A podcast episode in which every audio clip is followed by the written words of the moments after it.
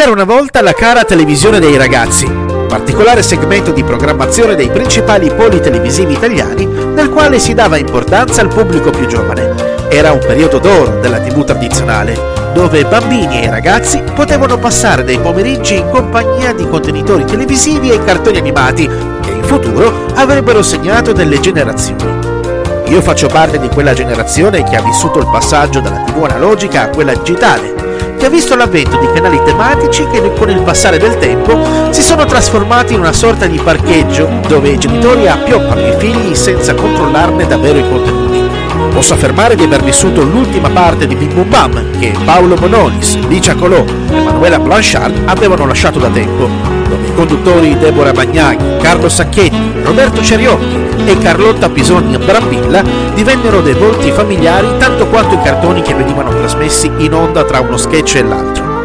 Anche la RAI ha creato un programma per bambini diventato leggendario e chiamato Solletico, condotto dai mitici Mauro Serio ed Elisabetta Ferracini, che tra un gioco e l'altro mandavano in onda cartoni animati che sono diventati dei cult degli anni 90, per esempio Che fine ha fatto Carmen Sandiego, I Gargoyles, Biker Mazda Marte, Stellaris, per citare soltanto i più famosi.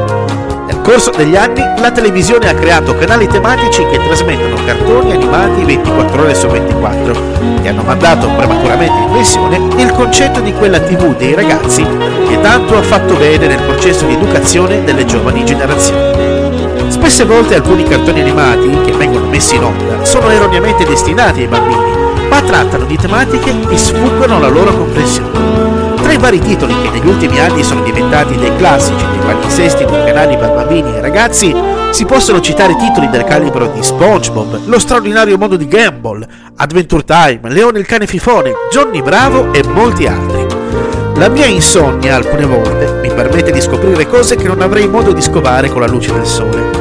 Qualche anno fa, infatti, quando stavo vivendo almeno una delle mie cinque vite passate, stavo peregrinando tra i vari canali televisivi, mentre la mia prima ex fidanzata storica, Liz, stava dormendo e sbavando sul mio braccio.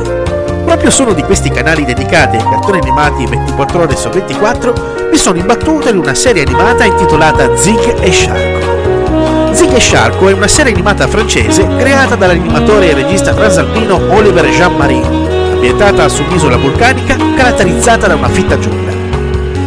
L'ambiente fa da habitat a Zig, una iena sempre affamata, ingegnosa e molto sfortunata, che ricalca un po' la iella tipica di Willy il Coyote, il cui unico scopo è quello di catturare e mangiare la bella sirena marina. A cercare di contrastare i suoi piani vi è Sharko, squalo bianco nemico di Zig e guardia del corpo di Marina, della quale è perdutamente innamorato.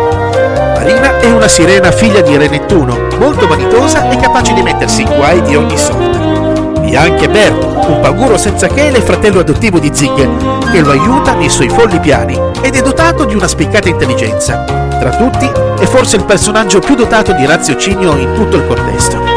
In tutto questo, e per ogni episodio che compone ogni stagione, non vi sono dialoghi, Infatti i protagonisti non parlano se non per mezzo di gesti e versi, che sono un vero concentrato di comicità allo stato puro.